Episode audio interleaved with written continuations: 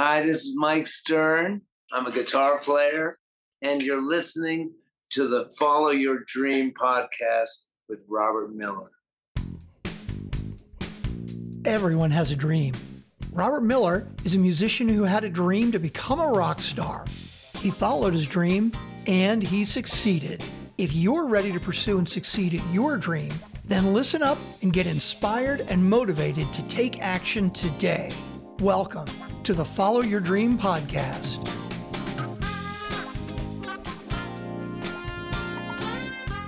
Hi, everybody, and welcome to another episode of the Follow Your Dream podcast with listeners in 200 countries.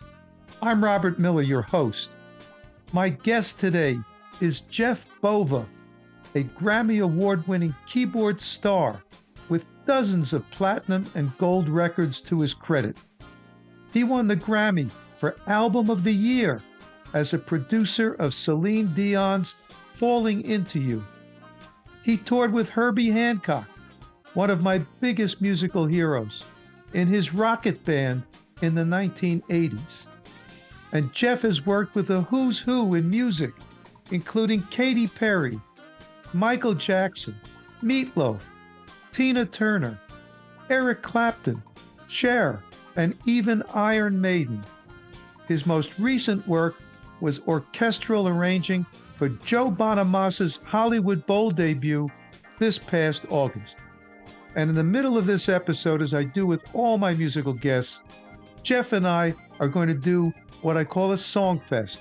I've asked him to send me a handful of his best works. We'll play a bit and we'll talk about them, and you'll get the backstories. And nobody else does this in podcasts. And you also know that I like to feature a song of mine in every episode underneath the introduction and at the end, and I always try to make that song relevant somehow to my guest. And in this instance, my featured song is called Python from the album PGS 7 by my band Project Grand Slam. Why did I choose this? Well, Jeff played with Herbie Hancock, one of the greatest musicians of all time. And my song is basically a tribute to Herbie's song Chameleon. So I thought that it worked. So, Jeff Bova, welcome to the Follow Your Dream podcast, baby. Robert, great to be here. Great to be here. And thank you so much for the introduction. Come on, you've done so much. This is crazy. We're going to talk about all of these guys. But I'm sitting here. We had this little tete a tete before we started. I'm looking at your setup there behind you. It looks like a one of the uh, control rooms at NASA. Okay, this guy's got more stuff that he's got in his area, and I'm just curious. Do you still go out on the road? Do you use all this equipment or what? Okay, well, as far as the road goes, I only recently went out on the road uh, with Joe Bonamassa just to warm the band up for uh, the Hollywood Bowl concert in August. But I haven't been out on the road in many, many years the rig you see behind me is is actually it was both a uh, road rig and for for a studio where I could bring the entire keyboard show with me into control rooms. So all pre-wired and just a few connections, and I have this entire uh, you know wall of synths you know prepared to be able to access at any time. But these days, it's largely I'm working in the box, and I just use the outboard uh, processing gear as opposed to synths. It's a new world, isn't it? I mean, during the pandemic, we all learned how to operate differently. I actually recorded two albums remotely during the pandemic, something I had never done before. And now it's just commonplace to do recording, you know, flying uh, parts back and forth around the world by email and the like. I assume that's what you're doing as well. Absolutely. It's become the practice. In fact, I hadn't ever met Joe Bonamassa in person over working with him the last 18 years because I've done everything remotely. And we only met for the first time in rehearsals for for his uh, Hollywood Bowl gig. Isn't that crazy? All right, so talk about Joe. Joe's one of the greatest guitarists out there. What was it like to work with him, and how did it change now that you went out there in person? Oh well, first of all, from the very beginning, with a guitarist at that level, and to be able to uh, support him because he he's tried so many different directions in terms of uh, music, whether he's going raw blues or he's looking at material from like even like uh, the, the 60s and 70s that that really influenced him. So I got to really, you know, pull out my, uh, you know, sort of my library of, of uh, chops and understanding of the music there. Uh, and Kevin Shirley, his producer, who actually we originally started working together on Iron Maiden, brought me into the Joe Bonamassa world. You know, having met him, now I have such a greater understanding of really one his true genius, his unbelievable, you know, I guess choice of of amps and guitars that go into his sound, which I didn't fully have a grasp of because I'd never seen him playing live ever before or ever been in the studio when I've actually seen the kind of musical choices that he makes. Well, he is a great musician. I have a friend and somebody that's been a guest on my podcast that played with him for quite a while, I think, Anton Fig, who's a drummer, used to be on the Letterman show for so many years. And I, I believe Anton was his regular drummer for a while. Am I right? That's right. And uh, when I when I was in New York, I worked with Anton many times on uh, re- recording sessions there. Anton's a you know dear friend and a wonderful player. Yeah. 100%. I totally agree with that. All right. So, talk about Celine Dion. I mean, this is an artist that is a world class artist. And how did you get with her? Okay, for a number of years, I've been working with Jim Steinman uh, since the mid '80s, and for Meatloaf, right? He's songwriter, producer for Meatloaf. Okay. And Jim was doing a solo album that uh, happened to have a number of the songs that Celine was going to be uh, uh, eventually working on. These were literally almost the demos.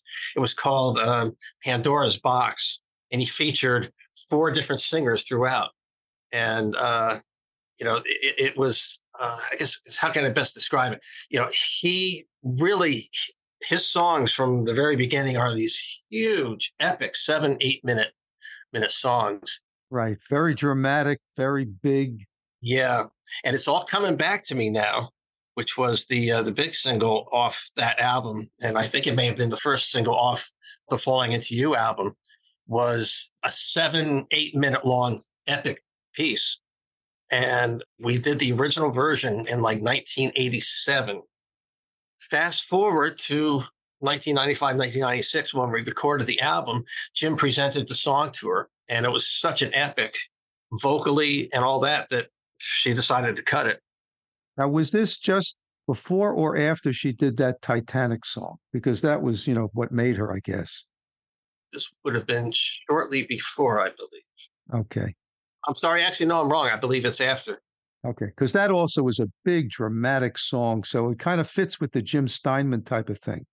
Absolutely, absolutely, yeah, yeah, the huge anthemic piece there, yeah. All right. Now I know you worked with Meatloaf. Did you work with Meatloaf during the Jim Steinman era as well? Yes, I worked on Bat Out of Hell too. Okay, and, number two. yeah, exactly. that was, I think, ten years after a little more uh, greater than 10 years after the original Bat Out of Hell. All right, tell me this because I can't remember exactly, but he had that great song on the Meatloaf album. I don't know if it was on the first one or the second one, where he had Phil Rizzuto doing the commentary about the guy r- running around the bases and coming to home. Of course, it was a, a sexual kind of orientation type of thing. Which album was that one on? That's on the original Bat Out of Hell, Paradise by. Okay.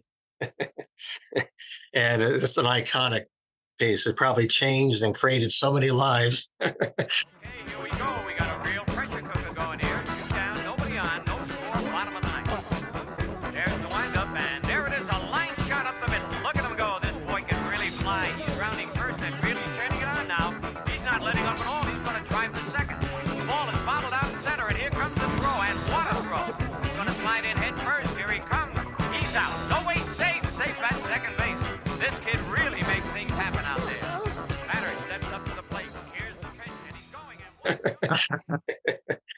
For sure.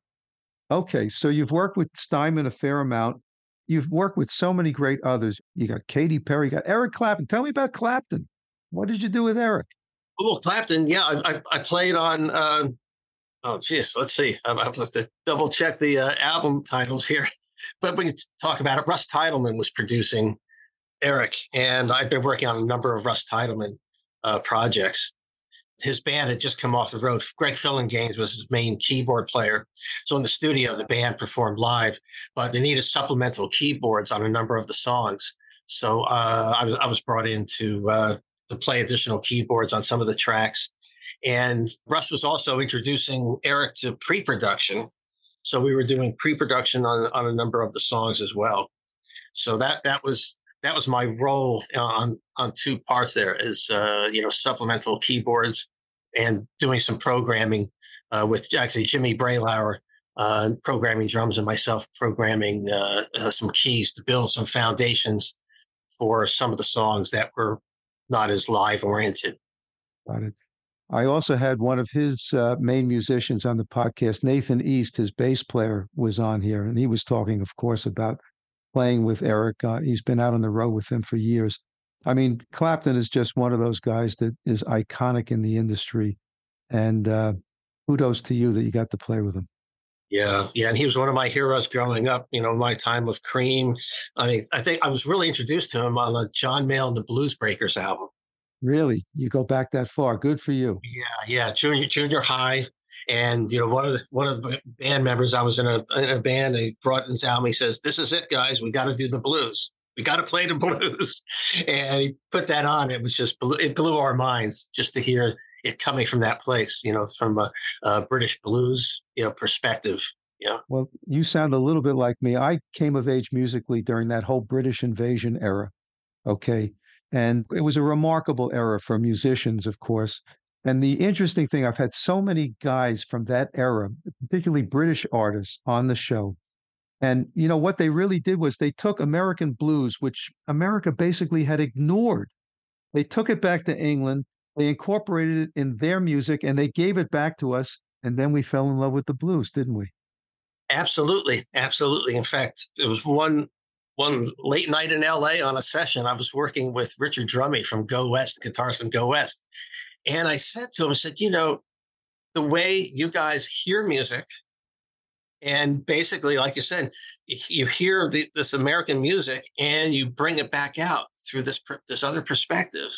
And I, I think I don't know what it is that you guys do in terms of of your thinking, your perception of of the, all these great American music, how this comes out this way. But that to me is the, the genius of it in terms of taking it in through their their perspective and their ears. Yeah. All the British artists said the same thing that their world was American music and their goal in life was to make it as artists in America. Okay. They wanted to be able to, you know, hit the top of the charts in America. And we had great music too, but I, I think again the blues just got overlooked in America. Absolutely. I agree. I agree. Did you come of age musically at that time or were you of a different era? Uh, no, around that time too. I mean, if we're talking about like John Mayall and uh, Cream and all that, I was, I was essentially in, I was in junior high at that particular time. So that that's when I first started playing in bands. You know, inspired initially by the Beatles, and when became uh, old enough to like start actually uh, play, playing in bands where bands were forming for real. Because I, I, think when the Beatles uh, I want to hold your hand. That was probably fourth grade for me, just to date myself. Oh, wait a minute. You, you must have watched the Beatles on Sullivan, right? Yes. Yes. How many millions of us got started because of that one night? I'm one of them. I am truly one of them. Yep. I was playing uh, classical piano lessons and playing trumpet. And all of a sudden, I wanted a keyboard. I said, Well, I wanted to play guitar because guitar was cool.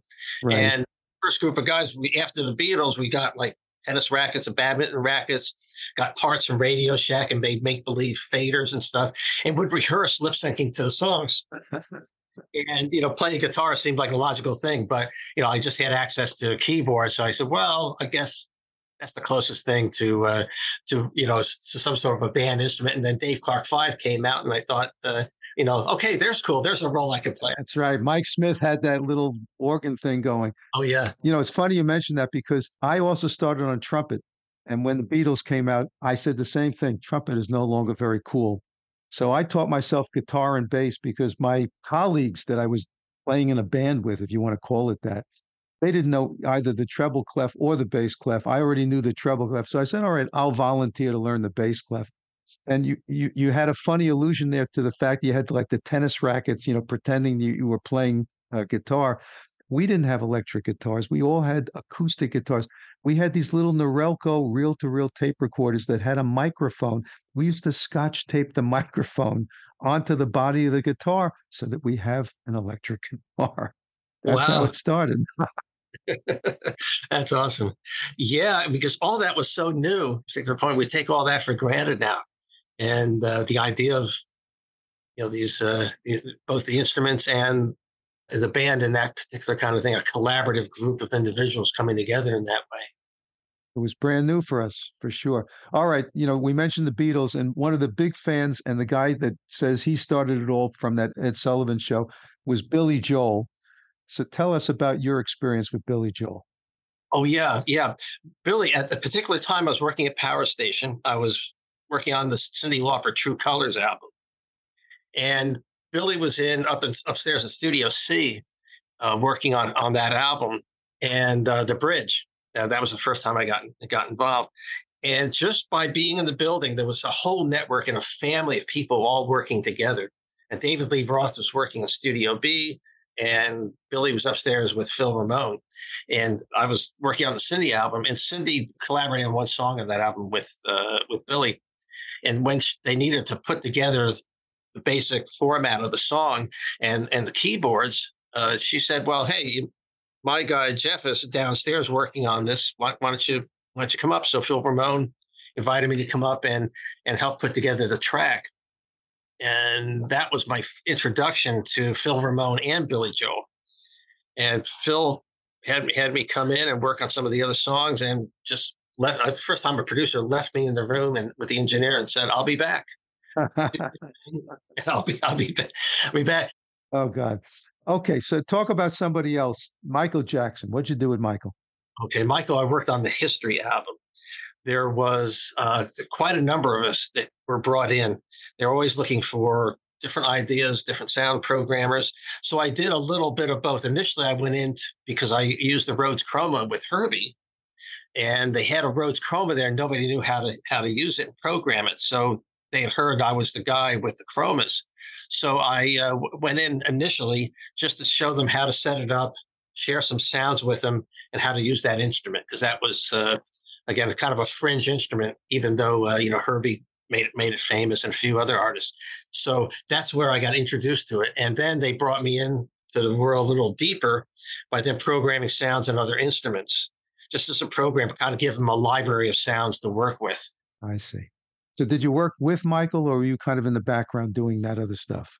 Um, in the background, did the other stuff. The way Michael worked, even when I was doing some parts on some of the tracks, and the tracks didn't have any titles to them, all that was really kept kept undercover.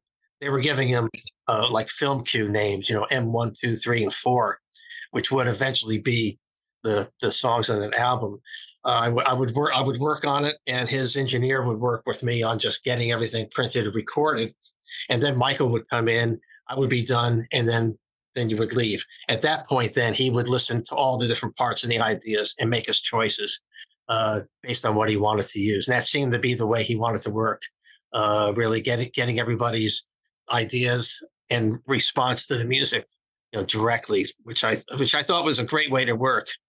And uh, although we didn't get to sit in the room with him while he really did the intensive work, uh, you know, he was so such a professional atmosphere, and he was, you know, very, uh, uh, you know, just just just a very wonderful gentleman. He's very, you know, very grateful for any of the work or contributions, and would acknowledge it. You know, I would get some phone calls, you know, saying, you know, oh, by the way, I just love the part you did on on blank, and um, you know, really appreciate what you did and all that. Isn't that nice? Yeah. You like to hear when people are appreciative like that, even at their level.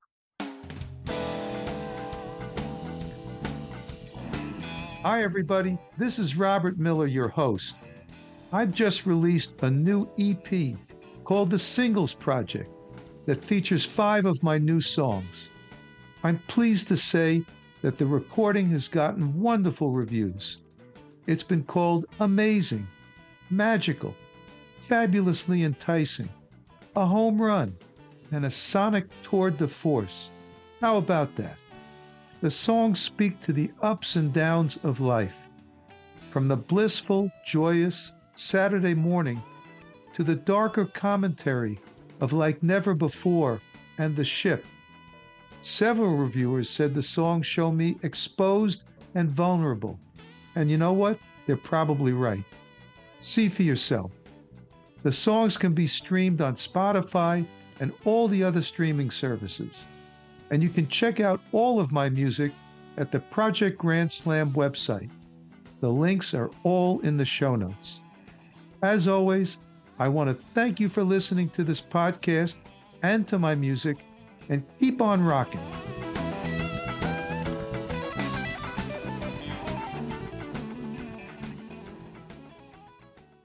All right, you've worked with so many greats, but you know, I've already told you that for me, the greatest name you've worked with is Herbie Hancock.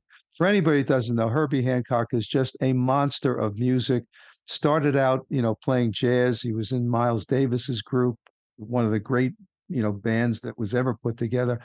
Then he went on to have a pop career. He, he hit the top of the charts with Chameleon in the 1980s.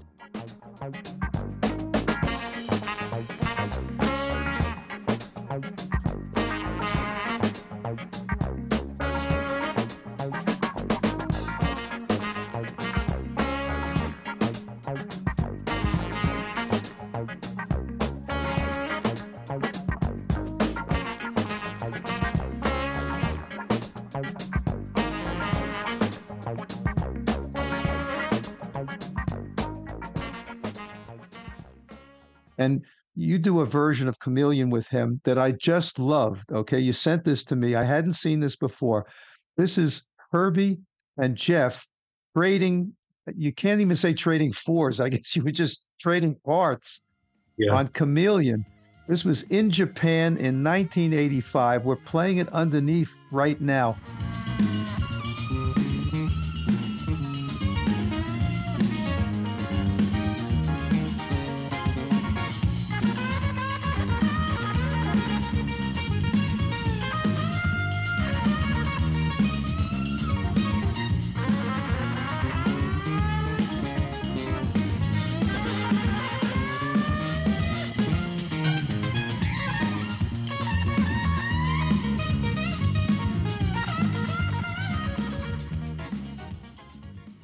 Tell us about that. That must have been an awesome situation.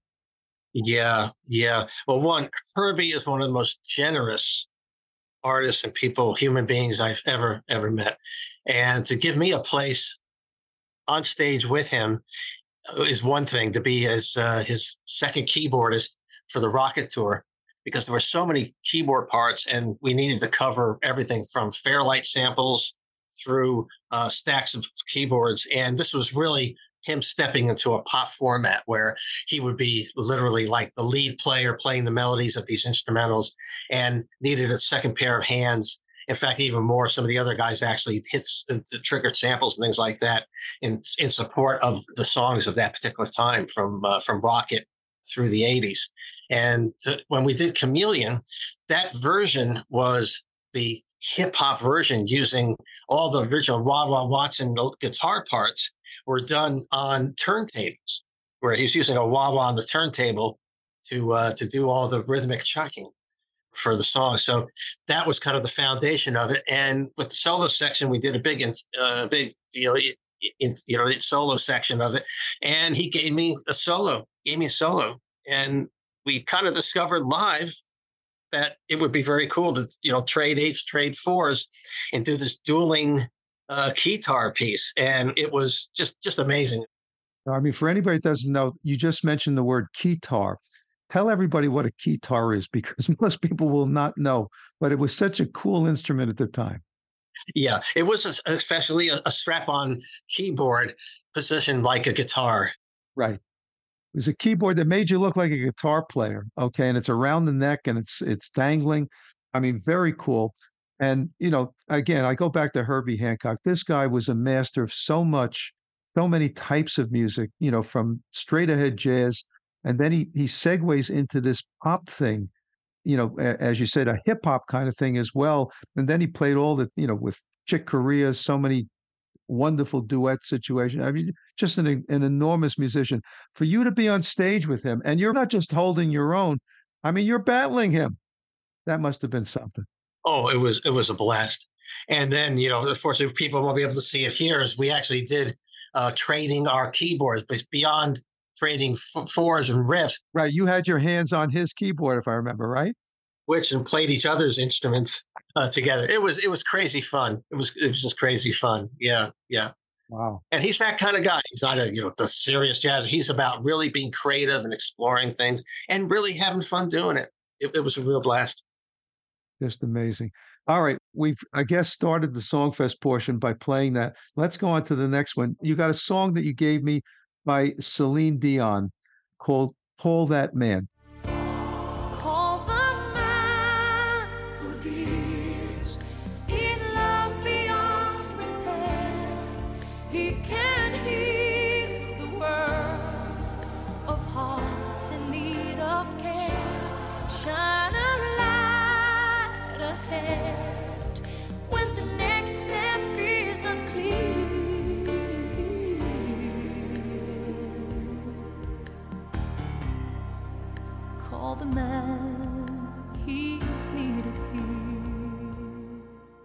Tell me about that. Yeah, Call the Man. That was a cover song that was submitted to her that she decided she was going to do. With Jim Steinman, he only produces the songs that he's he's written. That's his that's that was his thing there. And he's really the only person who could produce his songs really adequately to bring them across. So they asked him to produce an extra song on the album. And that wasn't really uh, something he was really game to do, but they convinced him to do it. So he said, "Well, look, you can do it, but I'm going to need Jeff to to come on board with me and produce the actual track because it was more of a pop track and a machine based track. That was uh, was the approach. It was a it's a beautiful song called "The Man," and so what I did was I uh, basically went in, took the original songwriter demo, and built a basic track for him and then uh, and we uh, we co-produced with uh, uh Jim and Steve Rinkoff, his producer, uh, his co-producer for the uh, for the album. And it's a it's a it's a it's a gorgeous piece.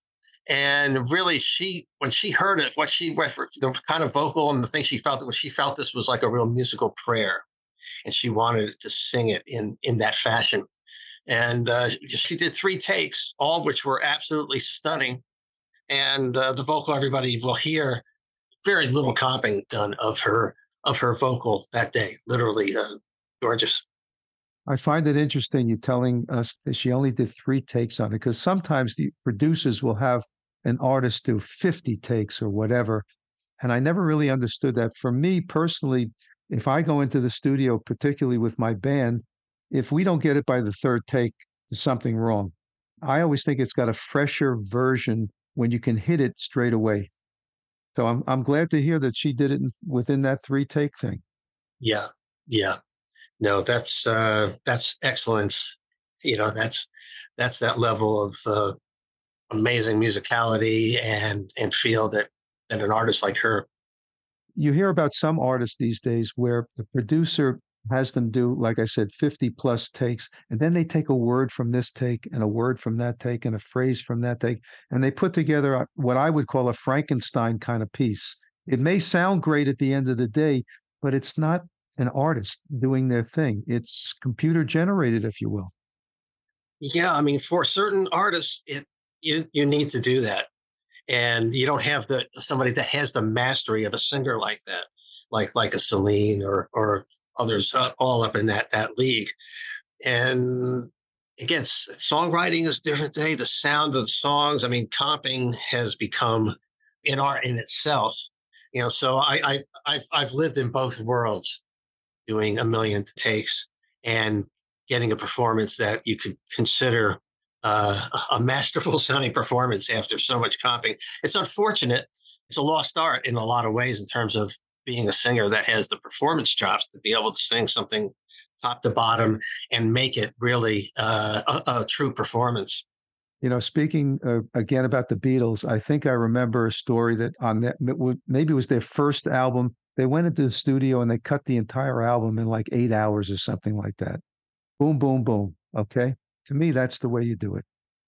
Yeah, I mean that that's that's really exciting. Uh, but I guess the other part of it is where you make, and I think the Beatles might be responsible for this too, is to make the studio your playground. Oh yeah, they went to a different extreme at that time. You're right. But I'm just saying, as a band, you know, live music. You're a live musician. You play live, and you've been playing live for you know for a long time. You want to have a band that's so well rehearsed that you can just go into the studio and boom, just get it within the first couple of takes. At least for me, that's always been the goal. Yeah, preparation, being prepared. You know, what what used to be rehearsals are now pre-production. You know, think of it as the pre-production we need as a band do for the record is to be able to nail that track down and really be comfortable so we can just let go and let the uh, the energy, you know, shine through. You say be prepared. I was a Boy Scout. That was the motto of the Boy Scouts be prepared. Absolutely. And I know the preparation, even I've, I've admired Joe Bonamassa doing our rehearsals for the Hollywood Bowl. I mean, it was all about being prepared. The band had already been out in a European tour for uh, two, three months, playing almost every day. Mm-hmm. And they were just on it. There was no question about that. But they wanted to be very prepared so that when they went in with the orchestra, there was no doubt that they were comfortable, had their vibe set up, and were left the space where the orchestra was going to be playing. So uh, that, that that I really appreciated a lot, rather than just rush in and say, "Hey, we're going to stick an orchestra behind you and have it leave it at that." Right. Okay. Well, that's a good lead into the next number, which is I think called Curtain Call, which you did with Joe Bonamassa.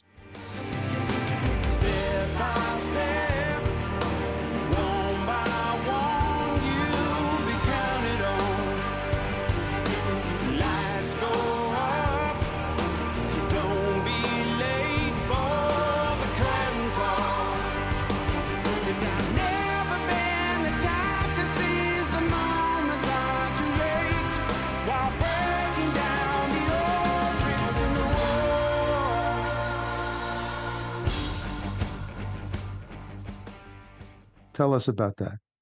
Yeah.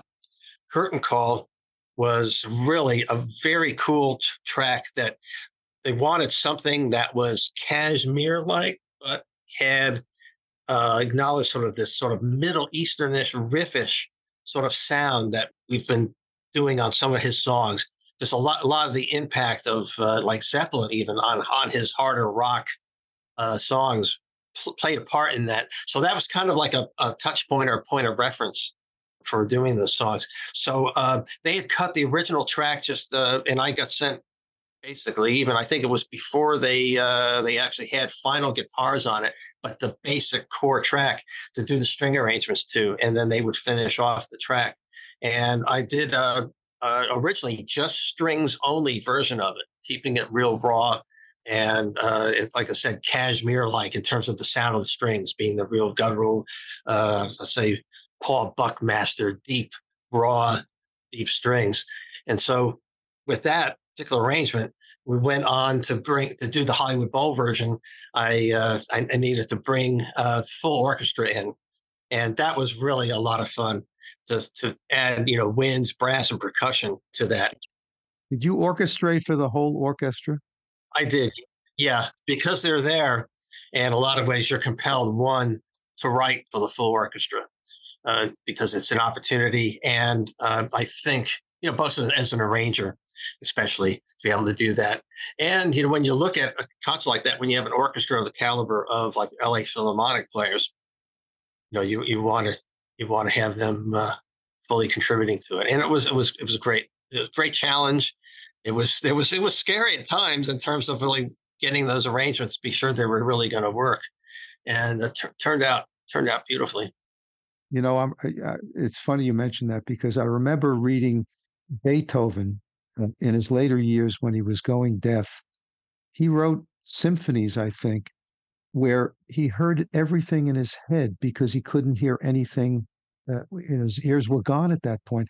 Can you imagine writing for an orchestra, writing an orchestral piece where you can't hear anything? It has to all be internal like that. That's uh, one I I admire that so much. And there there are people that can people that can do that can hear that. But uh, you know, I, I rely I, I, rely on being able to hear hear what I can do. And I, I always thought those that's that's the way Beethoven's uh, later years is incredible. Crazy. Where did you learn to orchestrate like that? Did, was it from school or did you teach yourself or what? It was it was a combination of all the above. All the above in, in school and actually in high school, I, I, went to Greenwich High School and they have such an amazing uh, music department. I, I, got the opportunity to, to do, to one, be conductor of some ensembles for different programs and had to do some early arranging back then, which now I, I'm scared. I'd be scared to hear what I did back then. But during, during the, over the course of years, uh, doing that and, uh, uh, you know, some private study. And then from there, you know, learning learning things on my own, and having the, the amazing sample libraries we have nowadays, you can get to try out your ideas and be able to hear a, a good facsimile of them back. You know, understand if you were doing the right thing, if you were really getting it. It's very impressive to me, I have to tell you, because I've never done anything on that kind of scale. And to me, it's a talent that's quite a remarkable talent. Kudos to you. Thank you. All right. Last song we're going to listen to. This was one of Meat Loaf's big hits. I'd do anything for love, but I won't do that.